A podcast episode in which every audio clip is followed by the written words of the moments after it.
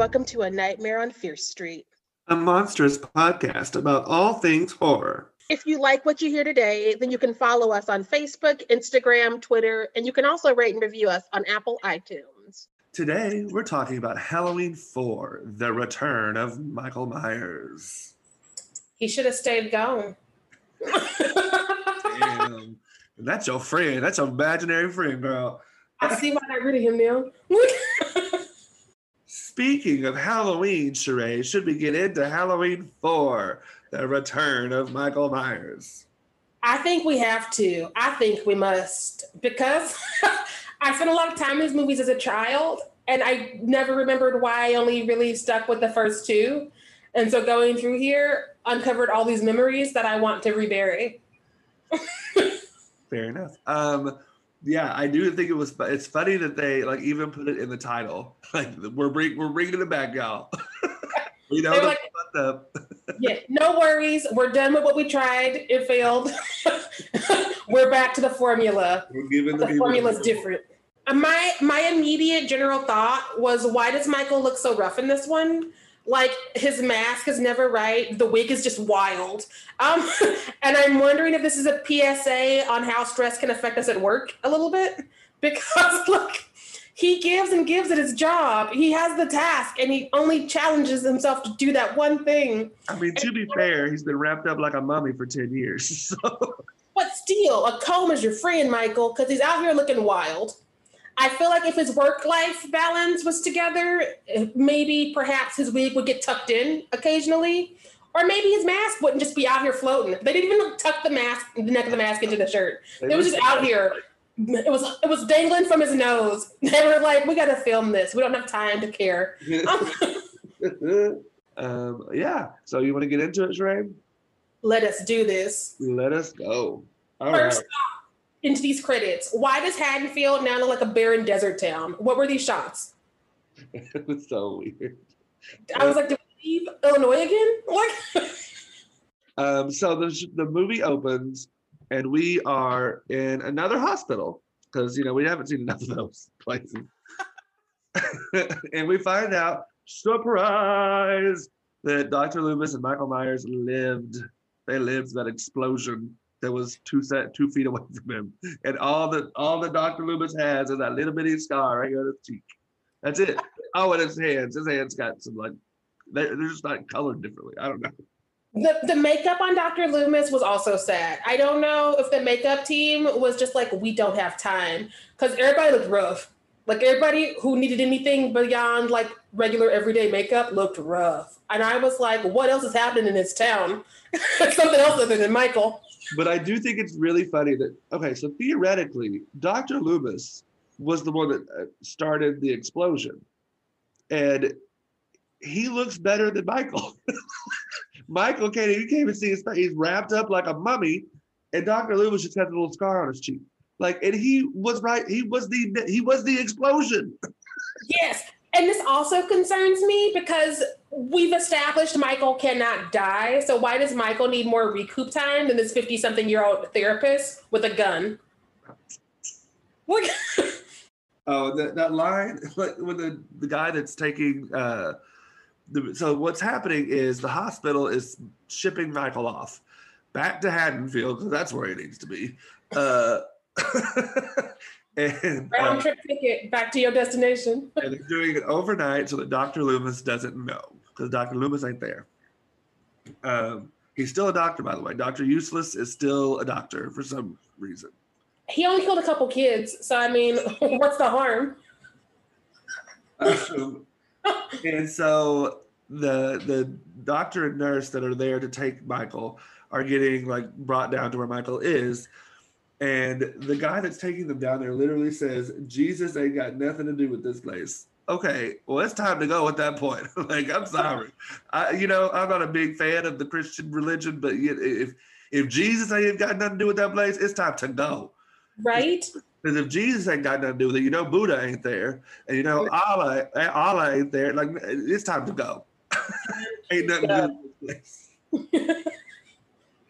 Um, And so yes, and then we we meet Michael, and he's uh, bandaged up like a mummy. Oh, they do. They do mention that Dr. Loomis is no longer a practicing doctor. Dr. Useless is no longer practicing. He's just what do they call him? A uh, ceremonial doctor. Well, y'all probably should have put him in that position long ago. Right? Like what? Uh, in what universe do you, as a doctor, run out and kill a couple of kids and then left free with still some sort of a title? Like, what is that? What is that? Right. I did. Okay. So as much as it is kind of like, like what the fuck that they didn't die. At least they didn't do like a Friday the Thirteenth where it's like some magical thing brought Michael back to. Whoa. they just said, "Well, he didn't die." You know, I kind of appreciate that that it didn't go magical. They were like sequels be sequels. You welcome.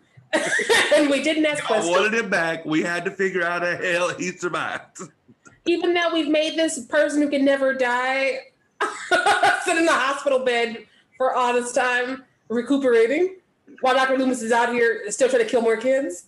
Like, while they're uh, bringing the car, the what do they call it? The thing that roll the bodies on. Dirty. dirty.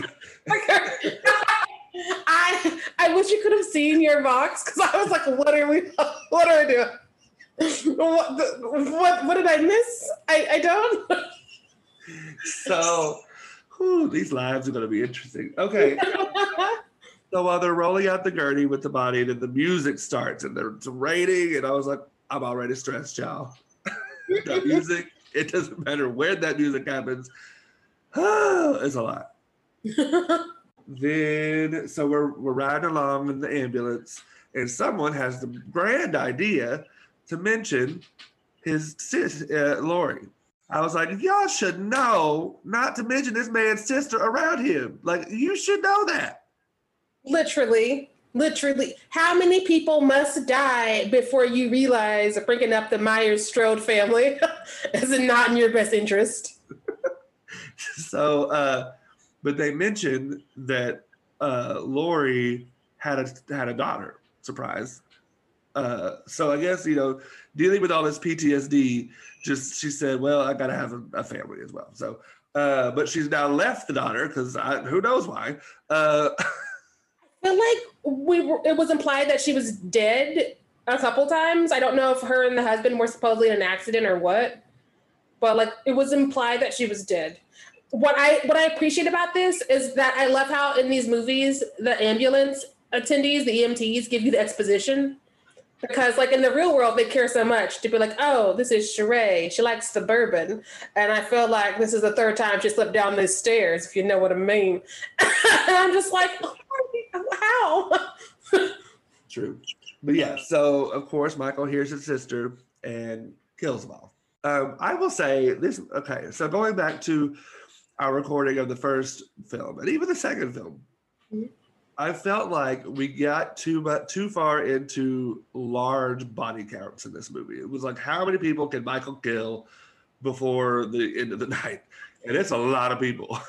It, it definitely every movie from the first one takes a step towards being less art and terrifying and more you like to see people die.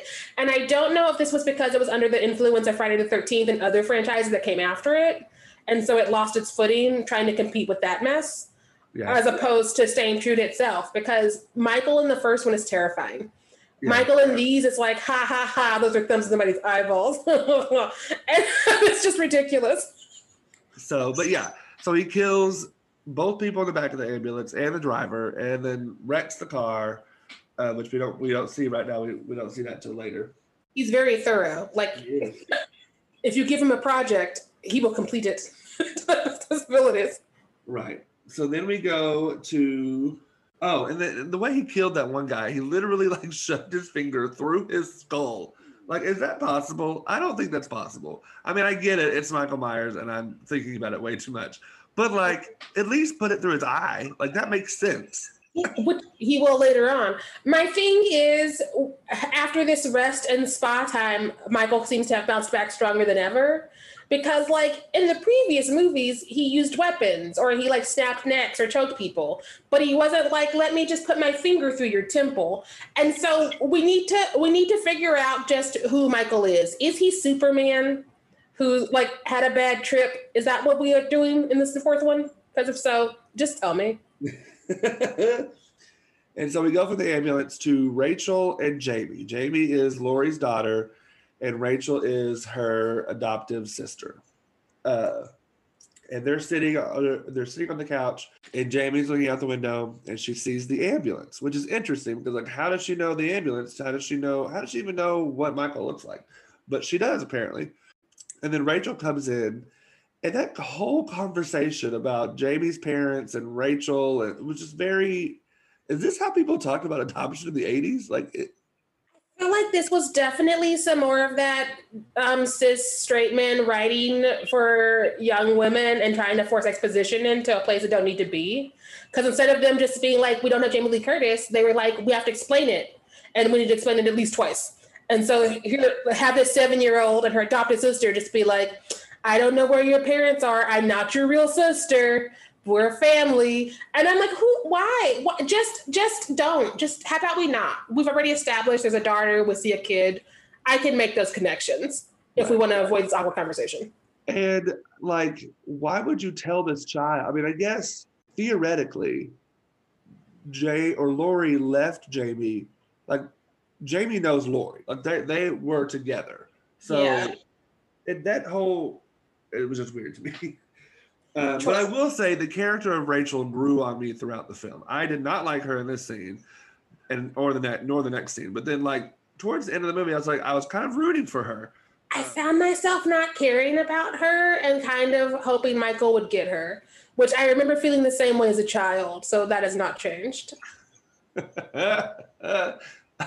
so Jamie is clearly having some kind of connection with Michael, but we don't really know what that is yet. Um, she goes upstairs, and like it, it at, when I when I was watching because I haven't watched this since I was a child, teenager maybe, um, and so she walks upstairs and like there's moments where he like flashes and he's in the mirror after she walks by it or he's like and I, I just like how would he one I was like how the hell did he get there that quick uh, but then of course he's not really there. It's all a dream.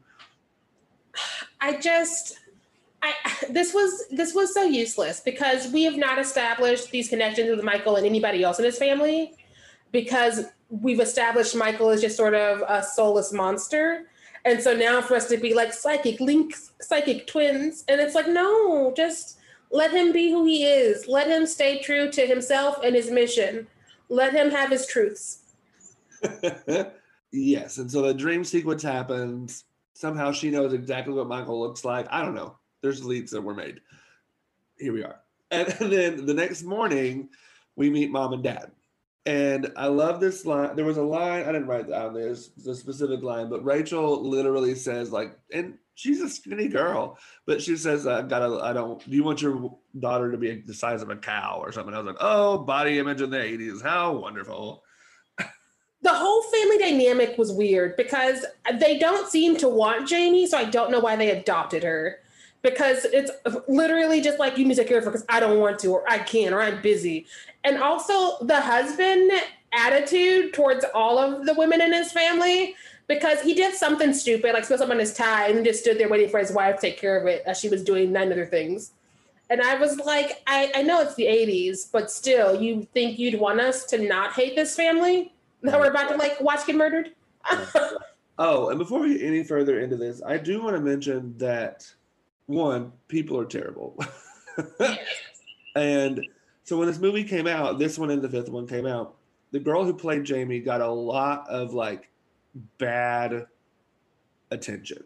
Both, for, I mean, from fans and stuff that were disappointed in the films, much like the kid from Star Wars. Um, and she didn't do any acting for quite some time. Which she was a kid, so that that part of that's understandable. But like, can we just give child actors a break? Like, even if you don't like the movie, don't give them shit. Don't write them letters. Write the talk to the writers, the producers, the directors, the adults in the room. Don't talk to this child and make them feel like shit. Okay, that's all I got to say. I have thoughts on this whole horror culture and how we respond to children to begin with. Like, if you look at the Stranger Things kids who are always being fetishized and sexualized, and it's disgusting and creepy. And these people just out here proudly on Facebook and Twitter. And I am so uncomfortable that I've had to start unfollowing them because it's like I don't know what else to do other than keep reporting these monsters. yeah. So I just want to put that out there. PSA, you know, uh, I've heard that she's a very lovely lady. Um, I had a friend that said he went to a drive-in movie uh, when they were playing this movie, and she like called in and talked to the fans and stuff. So that's cute. Apparently, she's very nice. She's also in the remake. She plays one yeah. of Laurie's friends in the remake, so she's doing well now. Also, a voice actor. She's she's she's been doing stuff again. Like she, Good yeah, she took her time and it came back. Because her acting is by far not the problem in this movie. No, she was twelve. I I don't expect a twelve year old to give me everything because so many twelve year olds can't. Right. We've we've had a select handful who, at the age of twelve, were like you're a prodigy. And I would argue for the with the writing she was given and the plot she was given, she did pretty good. Literally nobody else tried in this movie. Why should we start with a child? so um, then we get Dr. Useless comes in and he is pissed that they sent Michael away without him uh, without his knowing. And he's like, "We're going," and he makes this guy go with him to like go to where they were going to take Michael. And I will say, Dr. Hoffman, who's Dr. Useless, Dr. Useless's boss, um, suggested he needs to get some mental help, and I, I agree. This uh, Dr. Useless needs to go see a therapist. Yes, one without a gun, preferably. One that was not trained in whatever department he was trained in. right? Like, what kind of? I I don't understand the school he went to. What? and so then they get in the car and they're headed out, and they find the ambulance. And the police say that they that they don't think anyone survived, but Doctor Useless is like, he survived. I know it. Uh, because and, and they only find three bodies, so the math adds up. Right. So then he he just takes that other he take, he takes Dr. Hoffman's car like it's bye. You got the police here; they'll take care of you, I guess. um, and starts driving to Haddonfield, which is like what he says how long it is three hours, I think. But at some point, he has to stop for some gas. This is this is when I was like, these kills are artless and tacky. Because what Michael does here is strictly for the 80s slasher crowd who wanted to see mayhem because the Michael Myers I knew and hung out with as a child from the first one um, had more care for his work and his craft. He wasn't out here just doing things to be doing things and killing randos. He was focused. Yes. So it, it, it's a mechanic that he kills. Um, and I guess that theoretically tells us how he got hit the uniform, the mechanic's uniform, because he takes the body this time but again, I don't need that explained to me. I understand that he just found it or something. You know what I mean? I don't need to know that anyway. Right. Discussed that on the first episode. I don't need to know how he got his mask. I don't need to know how he got it. You know. Mm-hmm. We're, this isn't a children's book. We don't have to spoon feed every little thing to them. Right. Like I assume he's not running around in a hospital gown. Right. But so he kills the guy, and Dr. Loomis gets to the same gas station, and it's just like, oh, doody doody doo. Let me just walk around this thing. He sees the dead body of the mechanic, and he still proceeds to look around this place. He goes to the store attached and sees another dead body in there, and I'm just like, uh, I think you should leave. And of course, the phones are dead because Michael was like, when I kill these people, Dr. Loomis might show up. So let me like have an exit strategy. it's it's very it's very Austin Powers right now. Right. and so and then he sees Michael uh, from like a distance, mm-hmm. and he's like, "Well, you don't go back there. Kill me instead. Take me. I'm take me as a sacrifice." And I was like, "Well, he could kill you right now. It'd be fine." But he doesn't. Uh, instead, he steals the mechanic's car, zooms up at that gas station and, li- and like hits the gas tank, tank and it fucking explodes. And now Dr. Loomis ain't got no car. So, because your dumbass didn't leave when you saw a dead body, now you gotta walk. It's what he gets. Like literally, that whole monologue at Michael, I was like, for what? For who? Right. And I guess my note says, well, I guess that three hour drive is gonna be a lot longer now. oh, and earlier we found out that um, Jamie and Lo- uh, Jamie and uh, Rachel's parents are going out on Halloween, just like all parents in Haddonfield do, as we've seen. This town is made of parents who only live for Halloween. They were like, we don't care about our families, our jobs, anything else. It's Halloween. Fuck it all. We going out. Even though people keep dying on Halloween. So you think you'd stay in? Right. Rachel's upset because the babysitter they had said that she couldn't make it. The best part is when she's on the phone with her mom, and she's like, "Well, can't, can't she bring her crutches?" Get into mom's no. I'm actually a good mom, and I'm not letting her go. Bye. Right? Could you imagine a girl on crutches trying to fight off Michael? That's an element we did not need, and I'm glad we just didn't. Right. And so they tell Rachel that she has to babysit her.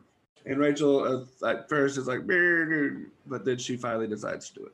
I want to go back to the diner because we just went back to the kitchen scene. Yeah. But like, I want to go back to the diner because while Dr. Loomis is making this phone call, I clocked all these Abraham Lincoln photos behind him, and I don't understand the theme of this restaurant attached to this mechanics situation. Right. In the middle of nowhere. Yeah. Like I don't I, I I don't get it. Like is there something I'm missing like geographically? Is this like like- Right. Aren't they in like Illinois? Yeah. uh, like, I also think that their exchange was the worst version of the theme song ever played. I giggled, which is not what should be happening. But after we escape um, Dr. Loomis and Michael and that explosion at the gas station, we cut to um, Rachel and Rachel's friend who has dead girl written all over her. All over her. Also has a car, Annie. Um, so yes, we meet her friend. Her friend's name is Tina. So when Rachel finally decides that she wants to babysit, she tells Jamie that we they can go trick or treating, and Jamie's like, I don't want to. I want to stay at home. And she's like, Okay, we can do that too. And then Jamie goes to school, and of course gets bullied because that's what all kids did in the '80s, I guess. She wants now. She wants to go trick or treating and be a quote unquote normal kid. So they go to the costume shop to get her some costume, a costume. And of course, they sell a fucking Michael Myers mask in Haddonfield. like, what the fuck? Is that a capitalism at its finest? I don't know what is. It's like we know people just died nine years ago, but now it's time for a Michael Myers magnet and T-shirt. Right. um, and uh, this is when we meet Brady, who is like the heartthrob of this movie. I he, he ain't cute enough for me, but you know whatever. Um, Mm-mm. and he's kind We of an ass. Like literally every man in this movie is kind of an ass. Agreed. Um, and we meet the girl that every guy wants, blah blah blah. You know, the blonde girl. I can't think of her name right now, but uh, and because they all work together. Well, oh, the reason why Rachel does doesn't want to babysit is because she's supposed to go on a date with Brady, who, like I said, is the, the heartthrob of the movie, and everyone wants to date him. Everyone, girl, you know, blah blah blah blah blah. Um, so she has to tell him that they have to postpone. And when she does that, he's he's an asshole to her. He's like, "Well, what? Are, what, what that? Is, ugh, man." Anyway, um, Mm. and he becomes more of an asshole later, but we'll get there. And so then we go to Jamie, and she's looking through the costumes, and of course we have moments where she thinks she sees Michael and screams, and you know all that because apparently they're still psychically connected. And of course, this is where Michael gets his mask, but he's not really there, so I don't really know how. I don't know. Doesn't make, it is, this just doesn't make any sense to me and she picks the same clown costume that Michael wore in the beginning of the first movie. Of course. Because that would still be around 30 something years later. We go to we go to Dr. Useless hitchhiking because he gets a ride from a car with Jesus on the on the license plate, in the you know the one in the front. And I'm like, I would never get in a car with someone with Jesus on a license plate. I am sorry. Especially, I mean, let me rephrase. I would not get into a car with a license plate that said Jesus if I did not know them. That's not a stranger's car I want to be in. so he's getting a ride from weird, uh, crazy Christian man. And uh, yeah. So then we go to Jamie and Rachel. They're going out trick or treating. And they don't lock the door when they leave. This is the 80s. You don't have any excuses. It's like they wanted Michael to be able to get in without breaking stuff on the outside. They were like, we don't want him to hurt his hands. Like, he's got to kill us later. Right? he's going to be a hand model someday. So, like, yeah. no glasses. So then we go to, oh, they're then trick or treating, and they go to the house of, it's the it's the sheriff's house, but his daughter, surprise, his daughter is the girl that ever you know the girl from the store earlier. And she's wearing a shirt that says cops do it by the books. I roll. Mm. Um, and we see who is it in the background? Brady. Brady. Putting the shirt on because, you know, he couldn't get with Rachel, so now he's just gonna go to the next one. And Rachel is pissed. Right. Clearly what they had was super special. And so I was just like, you asshole. I can't. Yes. Oh, and then we go to um did Dr. Useless call Haddonfield police? Yes. Mm-hmm. Earlier in the movie, he called to tell them that they need to lock the town down because Michael coming. So your ass. Mm-hmm. Um, and at some point, he gets to the town because he has the cops with him, which is why they don't answer the phones when this rando calls. And this rando is like, the cops didn't pick up. Let us go make America great again. And there's an angry mob of older white men arraigned. Oh, I thought it would they they they're at the bar because that's where you want all your vigilantes to be come from. Yes. And on the news pops up uh, the news anchors like we're uh, the officials at Haddonfield Police are urging everyone to stay in. Blah blah blah. Uh, Michael Myers has escaped. I think she says that. And then they call, and then you're right. They don't answer. They're like, well, we must go. Superman, you know, like. Right? They were just like, we've been waiting, and they pull their guns from under their bar stools and head on out. Because that makes me feel safe in a small town. A bunch of drunks with guns on the road. bunch of white drunks with guns on the road. Old white. If, if that ain't the safest I'm ever gonna feel, I don't know what it would be. very Indiana of them. right, right. I was like, no, this is too close. I need, I need distance and space. So then we go to Doctor Useless. He's now teamed up with the sheriff, and he just straight up breaks up in. The, he just walks up into their house, just like he owns the place. Um, and he's walking around, and he find Michael has gotten in there and killed that damn dog. Why, Michael? Why are you always killing these puppies? I'm starting to wonder if whatever made him snap as a child involved a dog. Maybe his parents put a dog down and didn't explain to him why the dog had to go, and he fucking snapped. Cause he he comes for these dogs, he comes for these babysitters, and I I need it all to make sense. I, I don't understand. Right. I did like that they at least tried, maybe a little bit unsuccessfully, but to make Rachel the babysitter. Oh yeah. And oh, and they find he's not he's knocked over the box of pictures and stuff. So they know Michael's there and he knows they know that he's after um Jamie. Again, these kills are so artless and unmotivated. It makes me feel bad. Like, should we encourage Michael to explore other career paths and goals? Right. Oh, he seems he goes, in a rut. Grant goes to the power like grid and kills this dude and like shuts down the power of the whole town.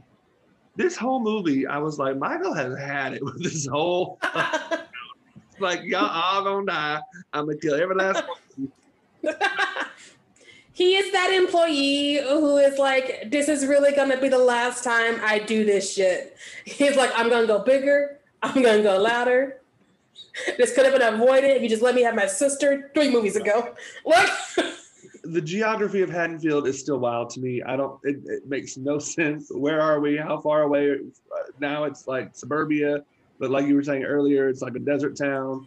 But then it's like a metropolitan area. I don't. They need to establish this town before we ever go back because I'm I mean- tired of us going to this random ass town and being like, what is it this time? What? I mean, it's got to be like a Chicago, because because you know Chicago has like areas where it's super urban, and it's got areas where it's like suburbia, and it's got like you go on the outskirts and it looks like nothing. Like I don't know. I would assume Haddonfield would be one of the small suburbs, but they don't know that because they never actually went to Illinois before they started doing shit for this mm. franchise. Because like it just originally, especially the first one, it was like this is a suburb, but it's a large suburb for some reason. and now it's everything. Yes, and then we meet some more asshole teenagers, because they're just the worst. Um, oh, and at this point, I think uh, Rachel and Jamie are separated, and Rachel is desperately looking for Jamie, and Jamie is Yeah. Wandering looking for Rachel too.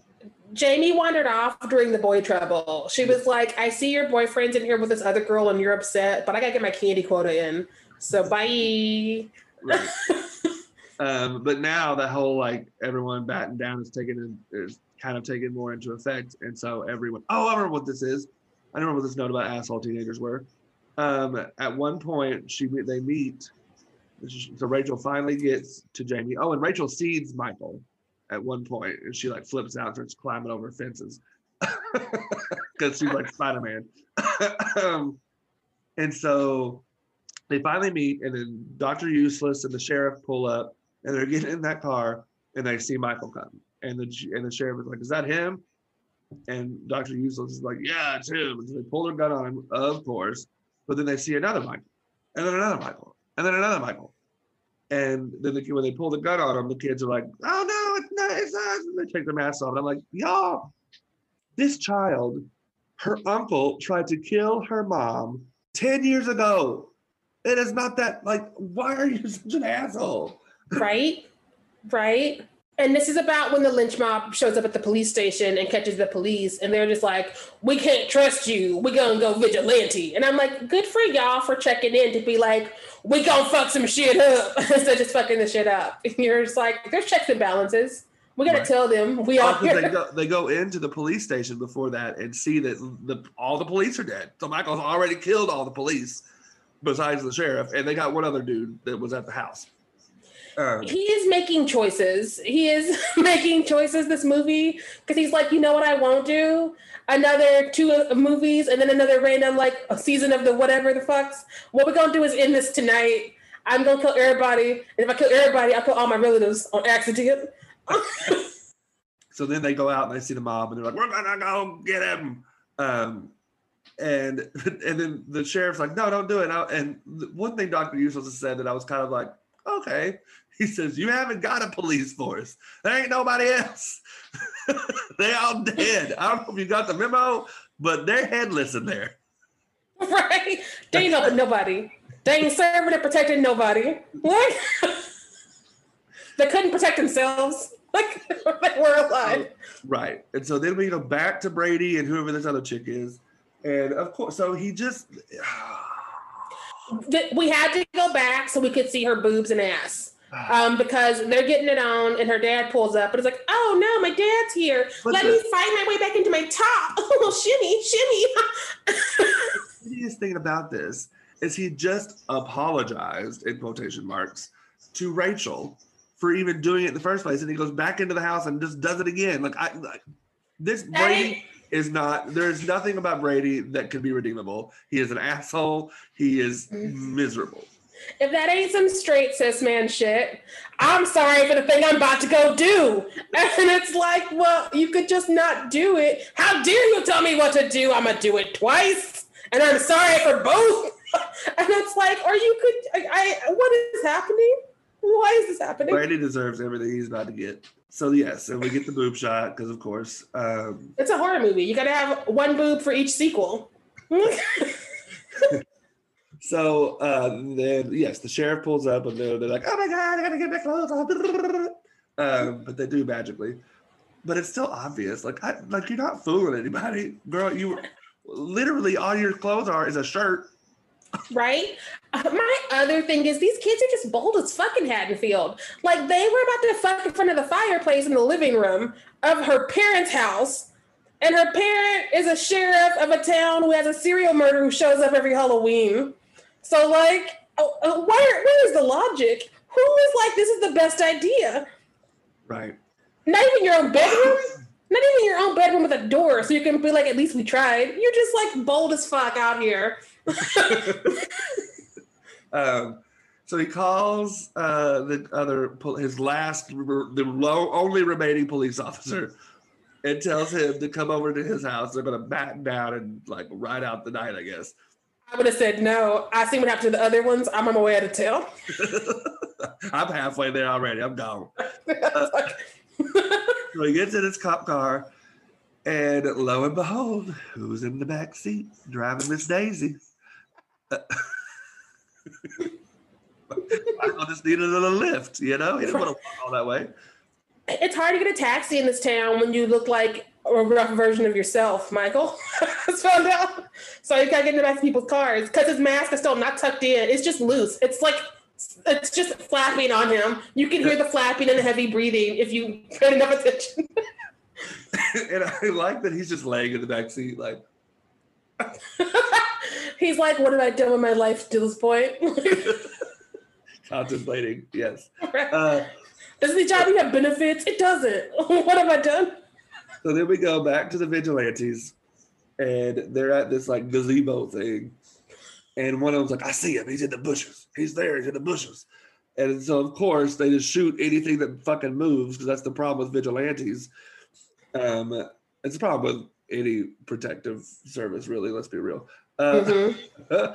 and lo and behold, it wasn't Michael. It was some drunk dude that they just killed. We never Always. revisit that. We never revisit that. It's just there. This this police force has killed so many of the wrong people and never batted an eye. I want justice for all these people they just accidentally kill when they finally care about Michael. Because it's always the same cycle of you're a liar, Mr. Loomis. We don't believe you, Dr. Loomis. And it's like, oh shit, people are dying. Kill anybody that moves but Michael. And it's like, get a better plan. Like, get, get a better plan. Get something at least. So then we go to back to the house. Brady's trying to apologize again. And he ain't even that cute, girl. There's more prettier, better fish in the sea that aren't assholes. And then so the deputy pulls up, and of course he gave Michael a ride. Uh, and then he didn't want to be late. he goes back out to his car, notices the back door is open. It's just like, oh well, I guess it's just maybe it just opens by itself all the time. I don't know. I was. I I just there's so much to unpack here. First off, Michael knew the car of the last living police officer he left alive. Secondly, he was in the back seat, heavy breathing the whole time. and this police officer, who is one of the last of this town's delivered him to the house he was going over to protect like a fucking pizza. He was like, "Hey, I brought soda, ice, and Michael Myers." Friend too. Is that okay? right. We carpool, so it's environmentally safe. uh, but I would so the, these next few sequences, I was like very tense because I was like, "Where is Michael? What's he gonna do? How, what's happening? Where is he at? I don't know." Because he's there. He's somewhere. He hadn't killed nobody yet. So, well, it's killed like thirty people by far, but like none of these people. uh, but we find out that the officer, the sheriff, is trying to use his radio to radio to the state police to come help because all his peeps are dead. Uh, he leaves Rachel up there to do that, and he says, "If you hear anything, go tell uh, the officer downstairs. He'll help you out." He's helped him so much already. right. Oh, and Dr. Useless being useless again. He's like, Well, I'm to go out there and find him. And I'm like, Well, he's already here, dumbass. Like, why does he not just stay where the victims are? Because clearly Michael is going to be coming for the victims. Think deep down, Dr. Loomis doesn't want any part of Michael, which is why he's running away from him. Because Dr. Loomis has a cane. So clearly, him and his cane and his gun, we're not going to fight Mr. I take six bullets for breakfast and I don't understand. I don't understand what he thinks he's going to do. I, I get ego and I get pride and I get thinking you're still going to be useful. But at some point, you have to be like, I am definitely one of the targets now. I am definitely the most susceptible person in the room to this Michael Myers virus. How about I don't be part of it? so one of my favorite parts of this movie is coming up. So Rachel is the so the, the girl that just had sex with Brady is uh trying to talk to Rachel for some goddamn reason. And uh, she's like, well, basically saying it's not her fault. She didn't do anything wrong, blah, blah. And at one point she says, besides, I got I got a right to do what's best for me. And then Rachel says, Don't you mean what you do best? I was like, damn. it was like the Golden Girls inhabited both of their bodies to give us a moment worth standing in this film. It was so good. I was like, yes, Rachel, you tell her, tell her, even though she's about to die, but tell her again. Tell her one more time. I'm also clocking if you were related to the sheriff in this town, you did. Whether you're friends or enemies with the lead babysitter, you did. So just don't interact with the lead babysitter and you're fine. Right. Um, and so she goes back. Well, the uh, blonde girl goes back in there. I think, right? Is that who's about to die? Yeah, because she goes in to take her father tea or coffee or snacks, and she's like, "Dad, Dad," and he's not turning around because we've used this gag so many times. If you enter a room and the person is sitting there still with their back to you, Michael's killed them. Move on with your life. But is we never do. The other police officer. I think it's the other police officer, isn't it? I couldn't tell because I couldn't care about anybody in this house, and I was like, mm, "Should we have picked this one?" it's one of the two. It's one of the two. What? And like, then then she sees the body is like folded up like origami in the corner. I don't know what right. happened to him, but he had a rough time. Right? and then Michael stands up from this chair where she left this man with the gun, and then like gets very creative with this gun. I don't know how to use. I don't know the words to properly describe what he does to her with this gun. He, like shoves it through her. it's just it. I I am still trying to understand because like old school Michael, original Michael, if you will, was he cared more about his craft, like I keep saying. This one is just like, y'all like what Jason Voorhees does? Oh, you saw Texas Chainsaw Massacre? Ha! And I'm like, Michael, just no, honey, you got a style.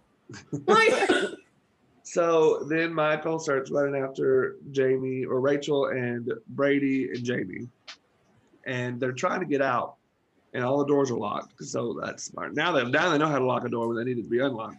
Uh, and Brady gets this guy and like shoots the head like the lock of the door, and I was like, damn, he is a good he's a good shot, I guess. I mean, Gotta be good at something. um, but they realize that it's metal and so um, they realize that the door that so when he shot it, it just heats it up pretty much, so they can't they still can't use it. So they run upstairs, of course. Uh, but at least they tried the front door first. Um, they run upstairs, and Jamie and Laurie, or Jamie and uh, Rachel, keep going, and but Brady stays on like the landing. Well, Michael's out with him, and Jamie or like Rachel's refusing to go, and I'm like, girl, you need to go. Fuck Brady, he's dead good riddance, goodbye, whatever. like your relationship was so bad, Michael Myers is going to intervene for you. That's how you know you need to cut your losses. When even Michael Myers like, girl, do better. I'ma snap his neck real quick. What? so then they get up to the attic and they just start throwing this luggage down the stairs. Like that's gonna fucking stop Michael. on the way up the stairs, she's just yelling back down, leave us alone. Because that's going to work with Michael Myers. You letting him know where you're running to and you yell at him to leave you alone. Because th- that's what was missing from these first two movies with Michael. Nobody ever yelled that at him. So he didn't know to stop murdering them. it was, it's like Simon says, you have to tell him. but she didn't say Simon, so. Gotta kill you. so then they climb out onto the roof and the scene is stressful. But I like that they're struggling. Their struggle's real. And then Michael gets up and he's like, What's up? Y'all he's like, I'm, he's like, I'm circus folk. We walk on tariffs. My favorite exchange though is like Rachel is trying to like get Jamie down, and she's like, "You need to go get down here, Jamie." And she's like, "I can't." And she's like, "Well, damn, try, damn it!" And I laughed because that is the most realistic moment of this movie. You do this, Jamie. I can't. I'm afraid. Well, try, damn it, because he's like tiptoeing towards them, just like living his best life. He's like, "Hi, I'm coming for you. Are you ready?" so yeah, and then Rachel falls off the roof uh, at, but while trying to help Jamie get down safely, she falls off, and I was like, "Poor Rachel, that sucks." Uh, but she ain't dead yet, so. That magic Haddonfield grass. Can't kill nobody. I wonder right? if her, I wonder if her body imprint is still there. Uh, Probably. Just like, ugh. so, uh, Doctor Useless, here we go again. Um, I don't. Why did he take them to the school of all fucking places? where all the doors are locked, so you can't hide anywhere. I just this is when I realized Dr. Loomis's plans are not real plans so much as they are just him doing shit to try to possibly get killed. I don't know if he really has a death wish because all of his plans are basically let us make it easy for Michael to come find us. let us corner ourselves so when Michael gets here, he doesn't have to worry where we are. and then he gets like shoved through a door, so he's unconscious for a little bit at least. But right, but now Jamie doesn't have anywhere to go. Like she's just running from Michael with nowhere to really help her out. So she finally gets down these stairs, and then Rachel appears, and she's got a fire extinguisher. I was like, you couldn't find something better than a fire extinguisher, girl. You were in a house. You couldn't have got a knife. She didn't walk these two to 50 blocks to the school trip. Think about her weapon. She no shit to get there. so then they get in this car and they're driving. For, they get with the with the vigilantes. They're still around shooting things. Uh, of all the people to still be alive. um, oh, and when they were in the house, they do get in touch with the with the state police. So they are on. So now we have at least a glimmer of hope that if you survive so long, the police will be there which we've seen how useful they are. I don't know why they thought it would be any different. Uh, at this point, I just take my chances with Michael because at least Michael won't accidentally shoot me. It'll be intentional. I mean, if you survive till sunup, then you're safe because he don't kill any day by Halloween. Right. Um, you got to try again next year. so uh, then we're in the car, we're in the trucks, and we're driving out of town because uh, they're like, we got to go.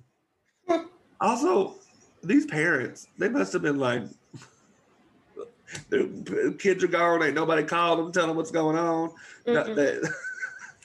All these parents are just like, our party won't turn on any radio or TV. We're just gonna dance and drink and be merry.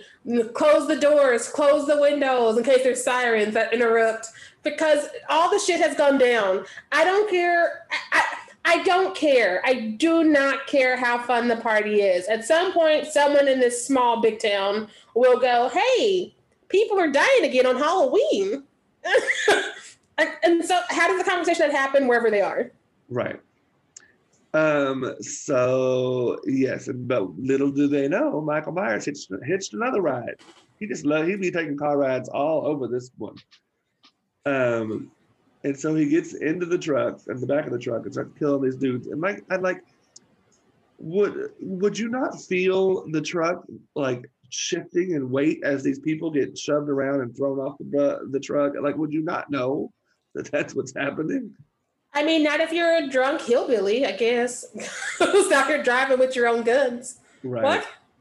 So, and then he so he ends up killing the vigilante that's driving the car. Rachel's got to get in control and gets he gets she finally gets him knocked off.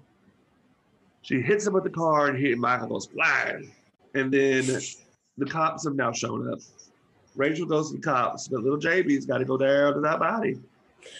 Why does this town have a fixation on touching the fucking bodies?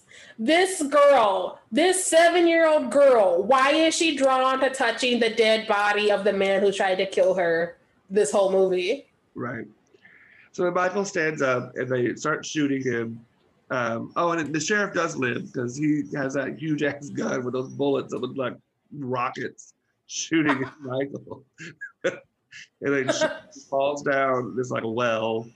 Um, and that's the last we see of Michael in this movie. And then we we see that Doctor Useless lives.